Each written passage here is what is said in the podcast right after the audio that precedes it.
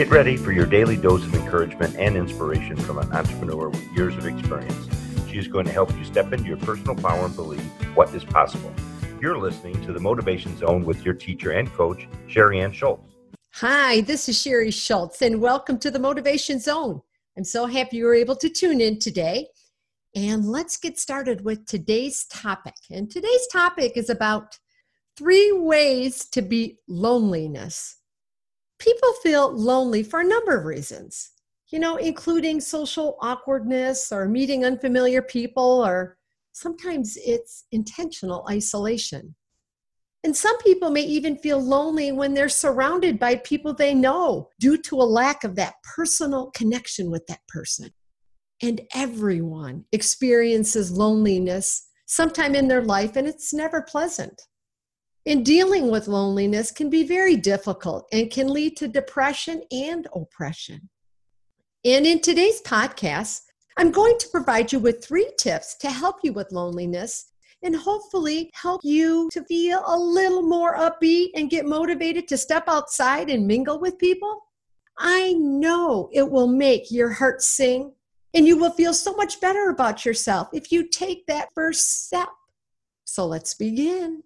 First, there is being alone, and you feel comfortable in your own space, and there isn't any suffering involved. However, there is suffering when we tell ourselves about being alone. We conjure up this story that if we're not in a relationship or if we live alone or we spend a lot of time alone, that we're not worthy, that we're worthless, we're not likable, no one wants to hang out with me. Everyone has someone, and I have no one. Actually, more people today are living alone than ever before. If you want to stop suffering about being alone or spending time by yourself, then look at the story that you're telling yourself about being alone. How are you defining, quote, being alone? You can tell yourself, this is an amazing time to rejuvenate and do some self care. Or you can let it mean, I'm a complete loser and I will always be by myself. If your choice is the latter, then you are choosing to suffer more. With that being said, human connection is a necessity for our survival. Even though I'm a motivational speaker and life coach, I do have the tendency to stay at home and be alone when I'm not working. I know, strange as that sounds, it's very true. I always have to make sure I have enough human connection to feed my soul.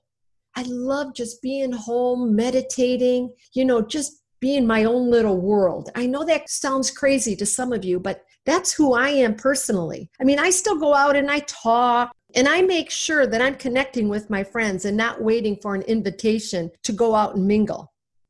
You see, I have to be proactive about making plans and getting out there.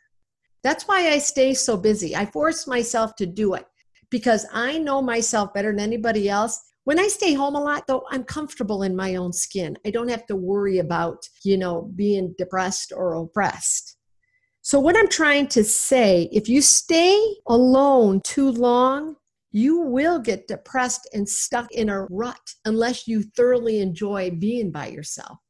I don't want you to wait around to be invited to events. If you notice you are spending too much time alone, Make plans, invite others to come over, go to meetups in your community, or join a club, go to a coffee shop, read a good book, and then engage with complete strangers in a conversation, whether you're waiting in line, at the coffee shop, in the grocery store. I say just do it. Be responsible and accountable to get that basic human need for your own personal survival. And finally, if you're going to spend time alone, do something that fills your self care barometer.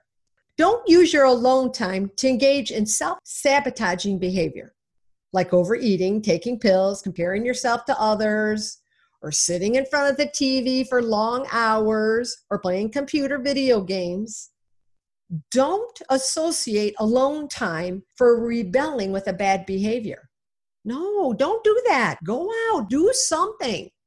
Don't play that self blaming game, those self sabotaging behaviors. Make your alone time filling your tank with maybe meditating, yoga, reading, maybe taking a walk in nature, cooking, reading personal growth books, investing in a course. I want you to do something creative. Oh my goodness, I just thought of another one. How about, you know, they have those new painting classes where it's like wine and paint? Do something like that. Can you imagine how talkative you could if you just had a few sips of wine? If that's, you know, your go to. You might be pleasantly surprised who you might meet at one of those events. And make it nourishing for your soul. Cultivate a connection to yourself and with others and stop telling yourself you will always be alone. Now, I hope these three tips will help you beat that loneliness. And remember, you're never truly alone. We always have a connection to our higher self and our higher power. And I want to give love and hugs to each and every one of you who is listening today. Remember, it takes action to gain traction. Now make it a good day, and we'll talk to you very soon. Take care. Hey guys, thank you for tuning in to this episode of the Motivation Zone. I'm so excited I could hang out with you today. If you have enjoyed this episode, then please leave a review and subscribe on iTunes, where I will bring you more amazing content each and every week.